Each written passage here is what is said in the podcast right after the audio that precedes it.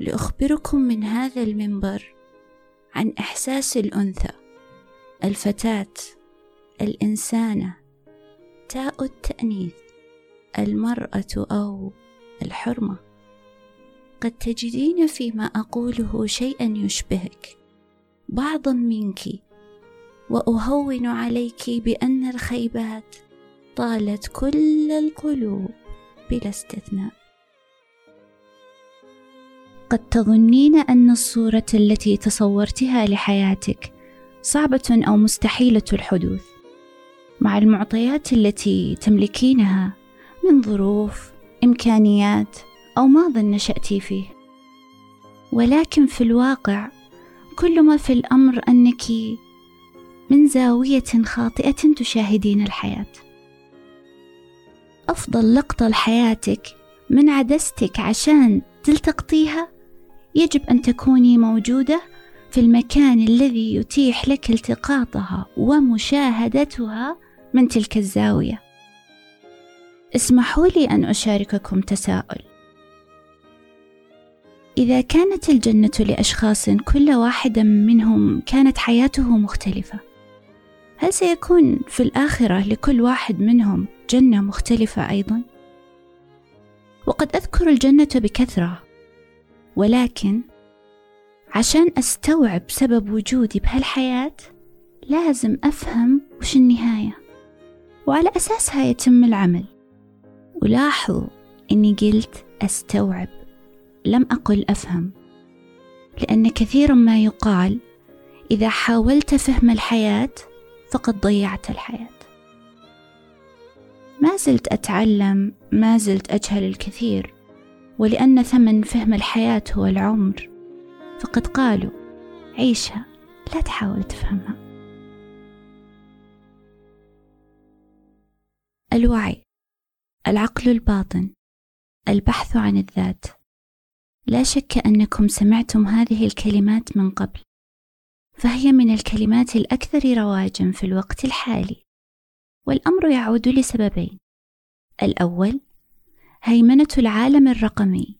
كثرة المشتتات من وسائل التواصل الاجتماعي. والثاني وهو الأعمق بعد أن تم اكتشاف الذكاء الاصطناعي وتوغلوا في تلافيفه وبرمجته زاد يقينهم بعظمة وبديع صنع الخالق للعقل البشري. فازداد تأييدهم لكل ما ذكر عن قوة العقل الباطن. وعن العقل الواعي واللاواعي. رحلة الوعي هي عبارة عن دائرة أو بالأحرى دورة، دورة تمر بمحطاتها واحدة تلو الأخرى، حتى تعرف ذاتك وتعيش الحياة كما يجب أن تعيشها. مراحل الوصول للوعي أو دورة الوعي هي: تبدأ بصراع، يليه استيعاب، يلحقه ارتباك، ثم استسلام. بعد الاستسلام مرحلة الحدس. بعدها الدمج. ويلحقها مرحلة التطور. ثم مرحلة اسمها شاهد على الحاضر. هي سلسلة متتابعة واحدة تلي الأخرى. وإن بدأت من منتصفها.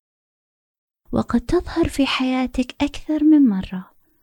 من حالة وعي إلى حالة وعي إلى حالة وعي أعمق وهكذا. سنتناول في الموسم من بودكاست استثناء. إن شاء الله. قصة مبنية على أحداث واقعية. مثال حقيقي لحدوث دورة الوعي.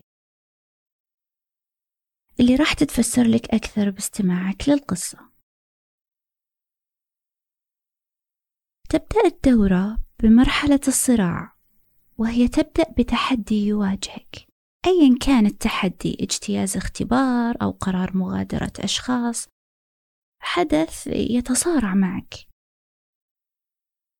مرحلة الاستيعاب وهي محاولات غير فعالة منك للسيطرة.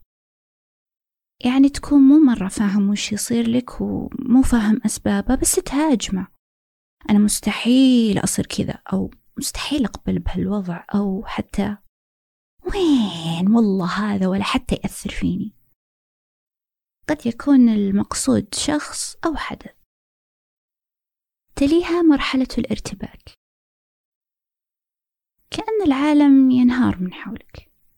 يصبح الألم أكبر من أن تقاومه. والجندي الذي يدافع عنك هو عقلك الباطن. لأنه مستودع لكل ذكرياتك وتجاربك وهو لا يريد منك أن تحارب فتخسر. بعدها تأتي مرحلة الاستسلام. أساليبك الأولى أثبتت عدم جدواها. وما من أساليب جديدة في حوزتك أو مصدر جديد لتستمد منه الأساليب. وأقدر أقول ترجع خام عالصفر يأس من الحياة عدم جدوى سوداوية.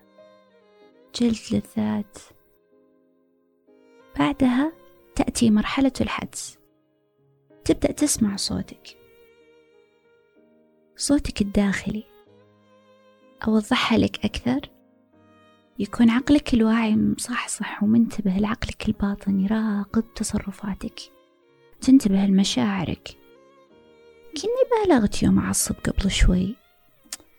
يا ربي أنا طبيعية يوم إني أرفض أركب السلم الكهربائي ولا لا؟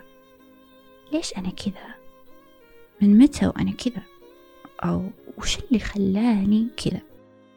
تتفكر بحالك تلاحظ تصرفاتك تقيم مشاعرك. كأنك تشوف نفسك بتصوير فيديو بس من الداخل. ثم مرحلة الدمج. تبدأ بتطوير عقلك الباطن بحب وفهم دون مهاجمة.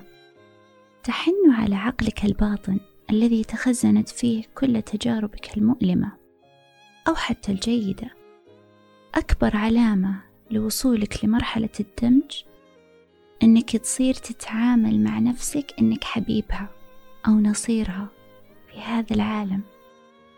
تعامل عقلك الباطن كأنه النسخة الطفولية منك. مثلا أنا لما أبي أسوي شيء ويردني الخوف أعتبر مرام الطفلة خايفة. وفعلا يضرب بالي شكلي وأنا طفلة. وأمسك هذا الخوف وناقشه مع نفسي حبة حبة فككه من إيش خايفة؟ وإذا ما ضبط وش يعني؟ أخرس همهمات المستحيل لتشرق شمس صبح العطاء. المرحلة التي تليها مرحلة التطور وهنا التغيير الأكبر. يخرج السلسبيل من مرارة الأوقات. تغير على كافة الأصعدة. روحانيا صحيا. تغذيتك. أمور كانت تهمك. تكتشف أنها من اهتمامات الآخرين. قد اتبعتهم فتتوقف عنها. وأمور تجعلها أولوية في حياتك وقد كنت تخجل من الاعتراف بأنك تهواها. سنتطرق لها لاحقا بشكل مفصل إن شاء الله. هنا في مرحلة التطور تصمم وتختار الصورة اللي تبغاها لحياتك. على كيفك بدون ما تسيرك رواسب الماضي والتحديات اللي هزمتك في السابق. ولا معتقدات انغرست فيك وانت صغير أو شعور بأنك لازم تكون نسخة مكررة لأهلك ومجتمعك. تكون حر باختياراتك. من؟ وش الأكل اللي تفضلها إلى الشخص اللي بيشاركك غرفة نومك وبيكون معك عائلة؟ المرحلة الأخيرة. اسمها مرحلة الشاهد على الحاضر. وهي إنك تعيش اللحظة. منسجم مع حياتك بشكل طبيعي. نبدأ قصتنا؟ نبدأ قصتنا.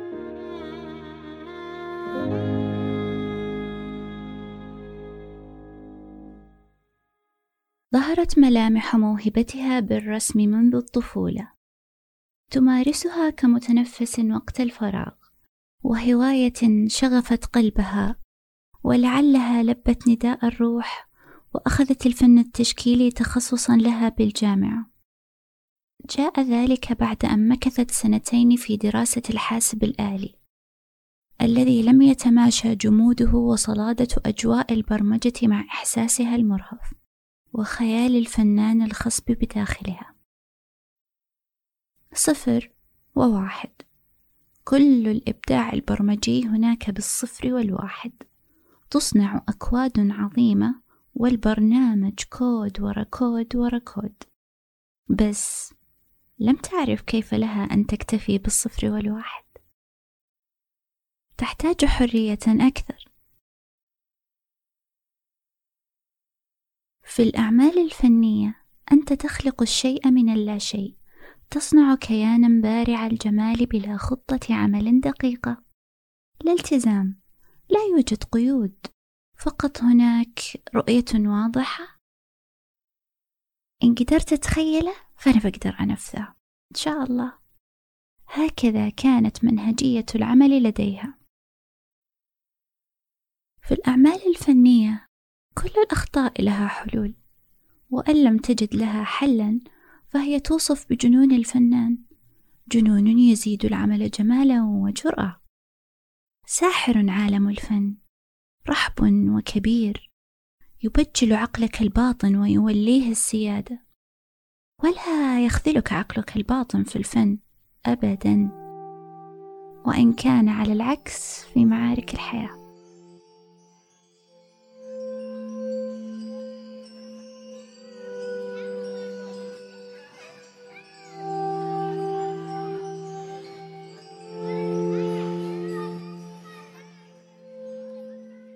كانت الفتاة الكبرى لأهلها. تقود إخوتها. ذات طاقة كبيرة. تأخذ أمها بذوقها ورأيها من عمر مبكر في الملابس والأثاث. وإن كان ما أن تختار لباسا تم استنساخه لباقي إخوتها كلهم وأصبحوا مطقمين. ولعله بذلك استيقظ قلبها على إخفاء الاستقلالية وركل تلك القيمة بعيدا عن قيمها. كانت تهوى إدارة مجموعات اللعب. تبتكر ألعابا مسلية جدا وإن كانت تسبب سخط الكبار عليها. يصفق لها دائما وهي طفلة. أنت حلوة أنت ذكية. الله ملابسك جميلة. ما شاء الله على هالشعر الطويل. إطراءات. اعتادت على سماعها بغزارة وهي طفلة. حتى اعتقدت أنه من الطبيعي أن يقال لها ذلك دائما. لا عجب أنه بات لا يجلب لها النشوة والسرور. كانت أيضا طويلة القامة ذات وجنات متوردة. وجنات متوردة من كثرة اللعب خارجا تحت أشعة الشمس. متهورة وجريئة مملوءة بالحماسة. تتسع فتحات أنفها من كثرة الركض ومن رغبتها في التنفس والحديث سويا. كلماتها تتسابق مع أنفاسها. لدرجة أن أمها كانت تقول لها بس بس خلاص أنت قرقة. يعني ثرثارة. ويومها خرجت تلك الفتاة بمعلومة. إذا بتناقش أفكارك مع البالغين ستتهم بالثرثرة. ثم الأم قالت جاء الصباح يا عزيزي. قوم من النوم يا عزيزي. ثم لدرجة أنها ذات مرة كانت تتحدث مع عمها الشاب وتجاذبه الأحاديث وتتكلم معه بطلاقة واسترسال. ثم توقفت فجأة قالت له أنا قرقة. خر ضاحكا وقال لا القرق اللي يقول كلام ما له فايدة بس أنت كلامك كله مفيد وزين. ولعلها كانت ثقتها بأحكام أمها أكبر. ليتها صدقت.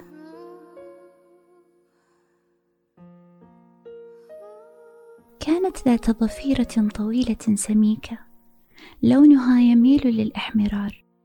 فقد كانت تضع لها والدتها الحناء بشكل دوري.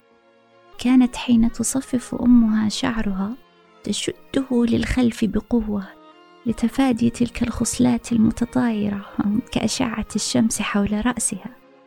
تربطه كأن كأنها تحصب حزمة من الحطب ولعل تسريح أمها المجتهد ما زاد جبينها المشرق إلا اتساعا. فبات الأولاد عندما تلعب معهم ينادونها يوم جابها! بدأت تتسع الحياة أمام ناظريها في عمر الثانية عشر.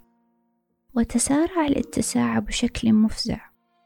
وإن كانت قد زادت اتساعا مع دخول المرحلة الثانوية ثم زاد الاتساع أكثر في الجامعة إلا أنه ما حصل في عمر الثانية عشر كان الأغرب والأكثر دهشة لها. أفواه الإطراء صمتت. الأحاديث الودودة من المقربين اختفت. الرجال تتمعر وجوههم إن أقبلت لمصافحتهم.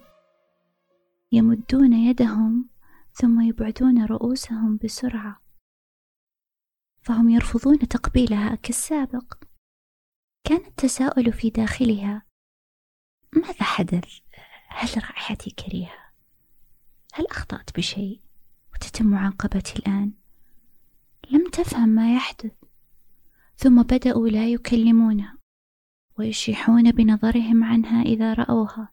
تلميحا منهم أنه لا بد أن تتغطين بأسرع وقت. وما تلعبين عند رجال كرهت هذه الفتاة اللعب. بدأت تواجه حرجا كبيرا لا تجد له تفسيرا. كأنها منبوذة. بدأت بلوم نفسها يوم أن أخذت بمديحهم لها وصدقت ثناءهم عليها. وبدأت تهتز عندها أكثر مصداقية البالغين. ليت الإطراء اختفى فقط بل بدأت تأتي ألفاظ ساخرة عن طولها المفاجئ وعن التغيرات التي طرأت على ملامحها وجسدها ومن من؟ من والدها. بهذه الطريقة أخبرها أنه لا يصلح أن تأتي وتلعب مع أقرانها من الصبيان. وهنا بدأت تخف أنوار الحياة في قلبها الصغير. كأن الحياة تتسع كصحراء شاسعة بلا هدى للطريق وتظلم تدريجيا ويقل فيها الهواء. بدأت تطول الخطى ويقل الوضوح. كبرت هذه الطفلة ولكن الروح لا تكبر. قد يكبر إدراكك تزداد خبراتك لكن روحك لا أعتقد ذلك. وعقلك الباطن كالصخرة لا يمحي ما ينقش عليها. كل هذه الأمور بدأت تعود لذاكرتي بشكل عالي النقاوة والوضوح. بعد أن بدأت رحلة البحث عن ذاتي لا يخجلني الماضي فلا ذنب لي فيه. لا أتحرج من ذكره فأنا أحن الناس بي اليوم. آن الأوان أن أقف معي لا معهم. قسوة المعلمات في مدارسي ازدراء أوصياء الفضيلة لي.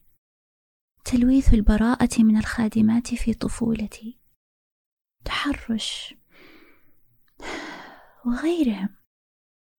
لن أؤيدهم وكأن ما يفعلونه بنا عبثا وبلا أي مبالاة كأنه أمر طبيعي ومن المسلمات أو لهم الحق في فعله. هم ضحايا أيضا فقد كانوا ضحية لأهاليهم. أكثر كلمة تستخدمها أمي أص أص أص وأبي في شبابه. كانت تأتيه كوابيس مفزعة ويهذي بالليل بلغة غير مفهومة. وهمهمات. ياه ما حجم الألم المختبئ بداخلك يا أبي؟ بات يصارع ليظهر مناهزا في كوابيسك. وأنت كنت تئده داخلك بقسوة. في عمر الرابعة عشر بعد أن تم اتهامي بتهمة لم أرتكبها وغيروا معاملتهم معي للأبد. جزء مني تعطل لسنوات وتغيرت كثيرا. خفتت أنواري غاب اندفاعي للحياة. لم أخبر أحدا بما أشعر. تجاهلت الأمر لسنوات. كنت قوية صامدة. أقف ناصبة ظهري بكل ما أوتيت من قوة. ففي ثقافتنا أن تقدمي نفسك أمام الناس بلا أقنعة هذا ضعف. وأن تكوني حقيقية واضحة ذلك أمر سلبي. مريضة مشاعرك مجروحة لا تظهرين ذلك ولا تعبرين عنه أن تكون على طبيعتك وعفويتك أيضا عيروها بالضعف.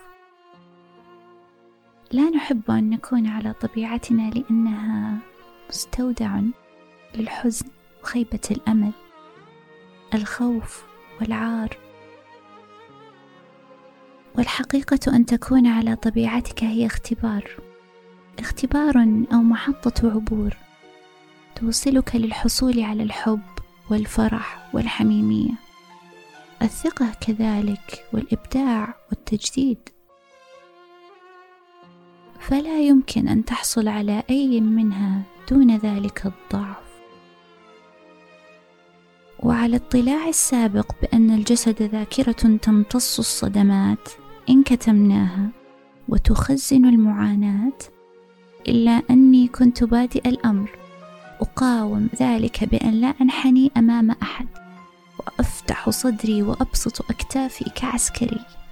نعم نعم. كل شيء على ما يرام.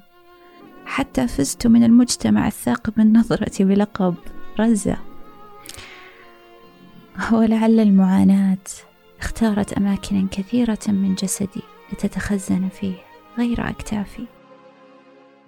وإن كانت قد تمكنت منها لاحقا بعد أن ازدادت معارك الحياة كان كل شيء يظهر بالتدريج. بدأ بألم في الصدر. فقر الدم تساقط الشعر القولون العصبي. ثم عصبية وحدة في المزاج. الهروب بالنوم طويلا ثم أصبح في مرحلة متقدمة عزلة عدم الرغبة بالتواصل البصري مع الأهل أو حتى الغرباء. ثم كتم النفس. أنسى أتنفس كثير والسبب أنني أسرح كثيرا. تتكرر في مخيلتي الأحداث المرة. أعيد التحليل والتفسير بعالم الماضي. نسيان التنفس هو رفض لعيش اللحظة. ثم جاءت ضبابية في الرؤية أجريت فحوصات نظر كثيرة. قالوا لي نظرك ما في شيء. والحمد لله. عرفت الإجابة مؤخرا. أيضا نحافة فظيعة بسبب سوء الامتصاص الناجم عن تدهور القولون.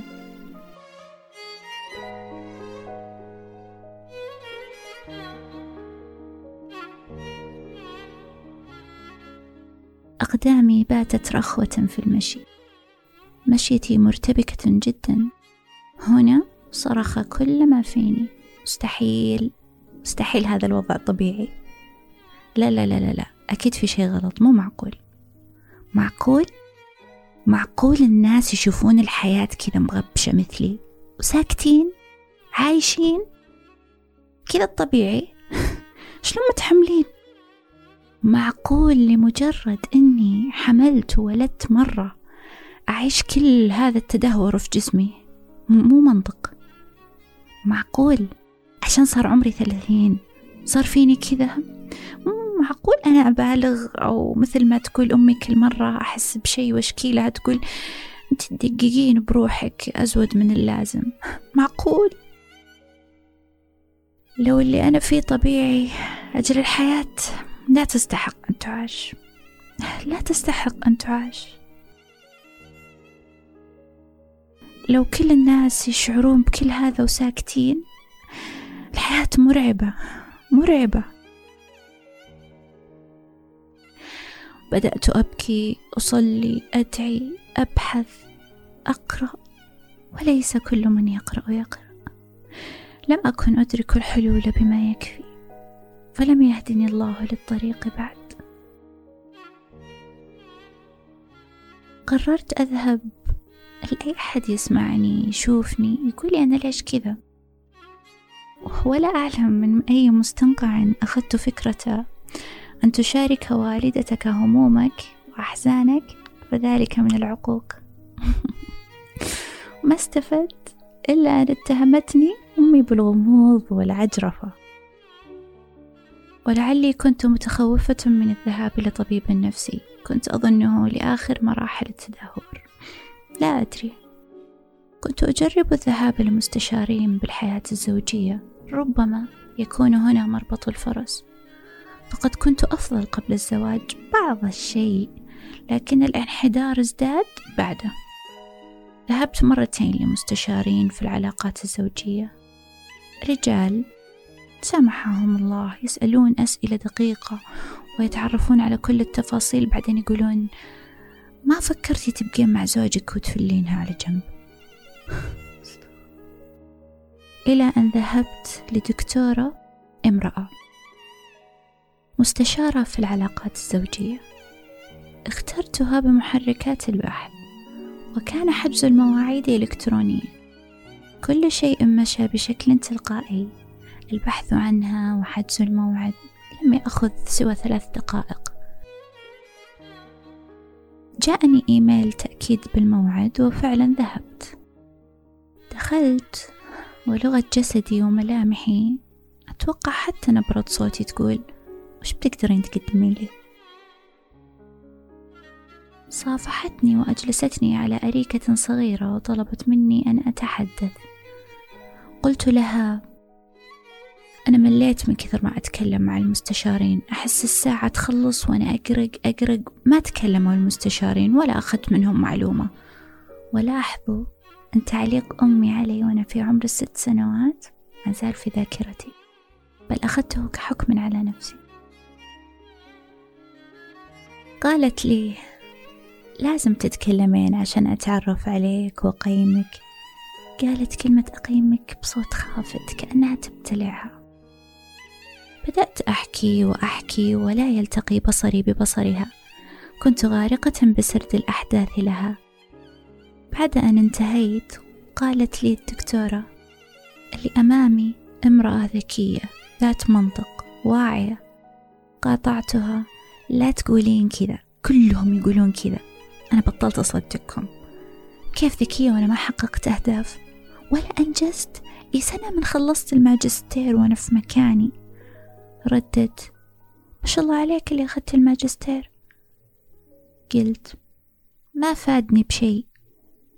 جاوبتني. يكفي جلد لذاتك. حني على نفسك. ثم سألتني. متى آخر مرة عملتي تحليل المستوى فيتامين د رديت. من سنة يمكن. قالت أنصحك تشيكين على فيتامين د ولو تاخذين فيتامين B complex عشان فيتامين B 12 يروق لك أعصابك. قلت لها بتصرفي لي أدوية نفسية يعني. جاوبت لا لا لا هو مكمل غذائي ينباع بكل الصيدليات. أنا حتى أخذه. إذا متخوفة منه بلاش كمجرد اقتراح. وانصحك بعد تلعبين يوغا. انت فعلا فعلا محتاجة يوغا عشان تهدين. خليني أشوفك مرة ثانية مرام. خرجت من العيادة وأنا لدي تشكك بما تقوله. فعادة الإنسان طالما هو في داخل معمعته يشعر بأن الحلول لابد أن تكون جذرية مجهدة ومكلفة. يوغا ومكمل غذائي. معقولة؟ معقولة ما أشعر به من زوبعة. حلها بسيط هكذا نجرب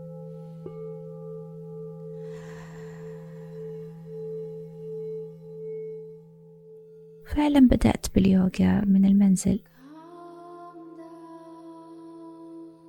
فتحت برنامج اليوتيوب. وصرت أحاكي ما يفعل. حبيتها.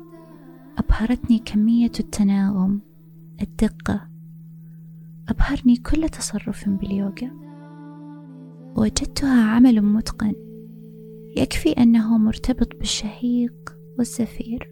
وأنا التي كنت أنسى أن أتنفس أحيانا. بعدها التحقت بدورة معلمات اليوغا المعتمدات.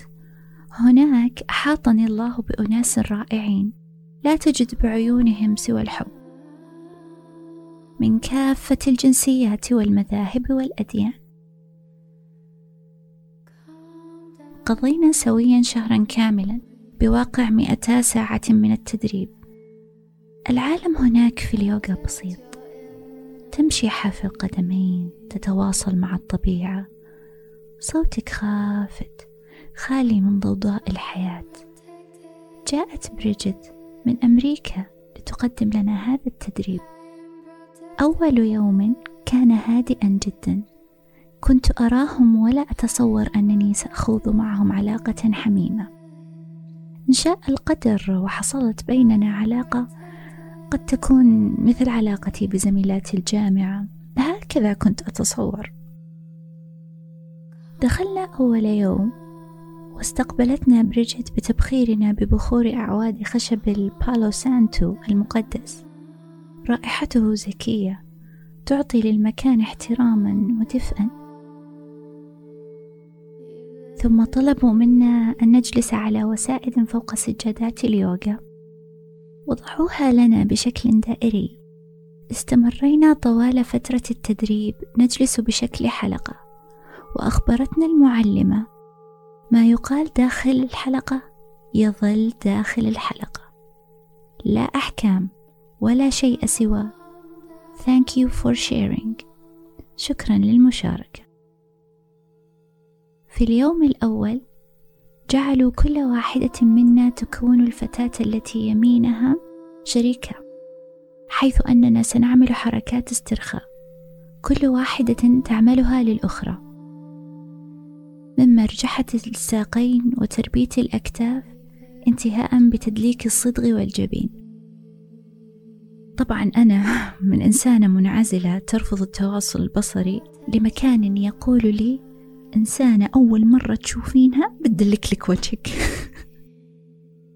فكرت أرفع يدي بأدب وأعترض. بعدين صوت داخلي قال لي مرام بهذه التجربة لا تعترضين على شيء. جربي. كل الكلام اللي أخذتيه من خبرات اللي حولك لم يفلح. والآن أنت تخوضين تجربة جديدة. لا أمك لا أبوك ولا أحد من قرايبك أو صديقاتك يعرفها. أو حتى مر فيها. يمكن مو مقتنعين باليوغا أصلا. الآن جاء الوقت أنك تجربين شيء فقط أنت وحدك تقيمينه. ما عندك أي تقييمات سابقة من اللي حولك. أنت وحدك الحكم. وفعلا وافقت على كل شيء. ورحبت بكل تجربة بل أخذت عهد على نفسي أن أكون صادقة جدا في كل أموري هناك. وفي اليوم الثاني كان هناك في الحلقة سؤال من المعلمة عن علاقة كل واحدة فينا مع اليوغا ولماذا أتت إلى هنا؟ كان مكاني في الحلقة يجعل دوري يكون قبل الأخيرة في الإجابة. ولا أخفي عليكم والنساء يجيبون على السؤال كنت أستحضر الأفكار. بماذا سأجيب؟ بماذا سأجيب؟ وأتى دوري ووجدت نفسي أقول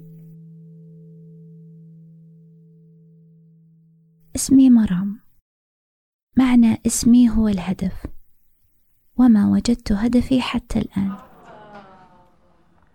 كنت آخذ وقتي في لوحاتي لأصل بها حد الكمال لكن الحياة ليست كذلك. ما أمهلتني. كنت أتهور في تصرفاتي فهناك قيود صارمة من حولي من أهلي وإن كانت تقمعني أحيانا فهي تحميني. لكن الحياة ليست كذلك. لا تدافع عن أحد. كبرت وأنجبت طفلة وأنا ما زلت أحاول أن أفهم الطفل الذي بداخلي أن ألمعه لأصل لأفضل نسخة مني. حينما أنضج نضجت وصرت أما. ما انتظرتني. اعتراني الاستسلام. حاربت نفسي. كنت أقول لنفسي وشو يعني بتخترعين الذرة؟ مهما كبر حجم أحلامك أصلا هناك قيود. طالعي حولك. هذه المعطيات اللي عندك. كسرتني. لا لا لا لا لا لن أستسلم. لن أستسلم. ابتلعت الصدمات ابتلعت الغضب وهضم التجارب يسكن في القولون. قولوني العصبي اعتصرني. هنا شعرت أنه لا بد أن أتوقف لا بد أن أتوقف. أنا قاعدة أدمر نفسي بنفسي ولا أريد هذا. لا بد أن أجد حلا. لن أسمح لهذا الوضع أن يستمر. هذا الوضع لن يستمر. أكبر خطأ ارتكبته في حق نفسي يوم أن ظننت أن الروح تتغير وأن مفضلاتك ورغباتك وهواياتك في الطفولة تندثر مع بلوغك ونضجك. تصبح روحا جديدة منسلخة عن السابقة أو مبتورة عنها. بدأت البحث ووجدت اليوغا أحببتها تأخذني ببريقها عن وضاعة تلك المعارك التي صنعتها لنفسي. تجعلني أشعر بذاتي وأهتم بها. تخبرنا اليوغا بعظمة صنع الخالق لأجسادنا وكيف نثق بها. يقولون أن تصالحت مع نفسك تصالحت لك الحياة. أنا أقول إن وثقت بجسدك ستثق بك الحياة. يقولون لا تناظر في الجسد. لا تناظر في الجسد. ارهقوني بهذا الجواب حينما أقول لهم عن مشيتي أشعر بتغير فيها. هناك خطب ما من يقول أنه لا تماثل ولا تناظر في هذه الحياة. وجدت التناظر وأنا أمارس اليوغا. وختمت بقول Thank you for listening.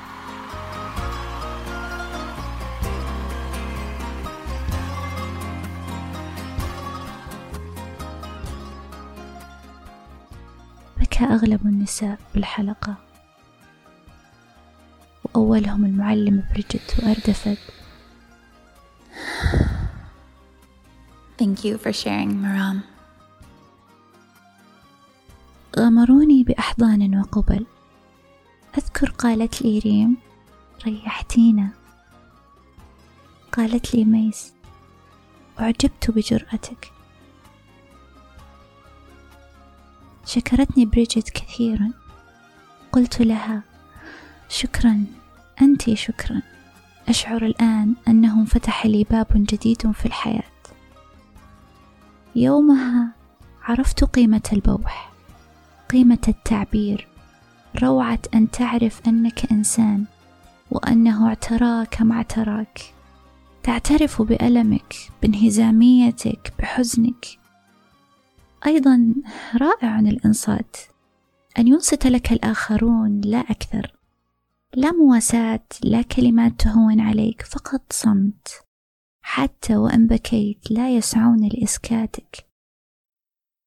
يجعلونك تبكي. لو وصل بك الأمر إلى نصف ساعة. وهو لن يصل لنصف ساعة لن يتجاوز الدقيقة. أتدري لماذا؟ لأن ذلك الصمت وإصغاء مجموعة من الأشخاص لك يجعلك تشعر بكيانك بأهميتك تراقب وتسمع نفسك. راحة عجيبة يسري مفعولها إلى ما بعد تلك المشاركة. وحالة الإنصات هذه تجعلك تجد حلولا. حتى في لحظات تحس أن الأمر حل جدا بسيط ولكنه كان مرعبا لأنه مختبئ في نفسك.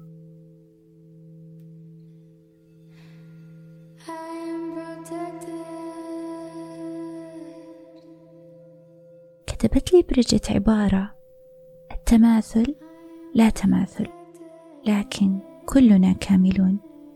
أبصرت بعدها أنه لا بد أن أتخلى عن ثقل المثالية أو البحث عن الكمال لأنه وإن جاراني بها الفن على مضض وأشبع ذلك الغرور فالبقية لا. كانت مكافأتي من زميلاتي أن أسموني صاحبة القلب النقي. وصف انتظرته كثيرا. جاهدت لدى أسرتي جهادا. عسى أن أسمعه. ولكن لم يحدث ذلك يوما. لم أسمع ولا حتى شيئا يشبهه. أو قريبا منه على الأقل. نتوقف هنا. وللقصة بقية.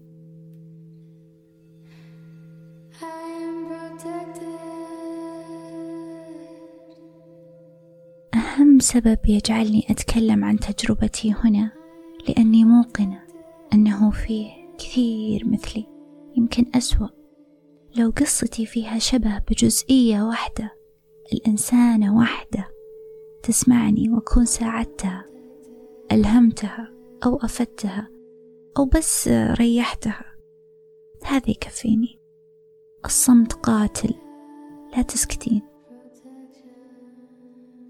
اكتبوا لي تعليقاتكم وعشان توصلكم باقي القصة في لحظة نزولها اشتركوا بالقناة.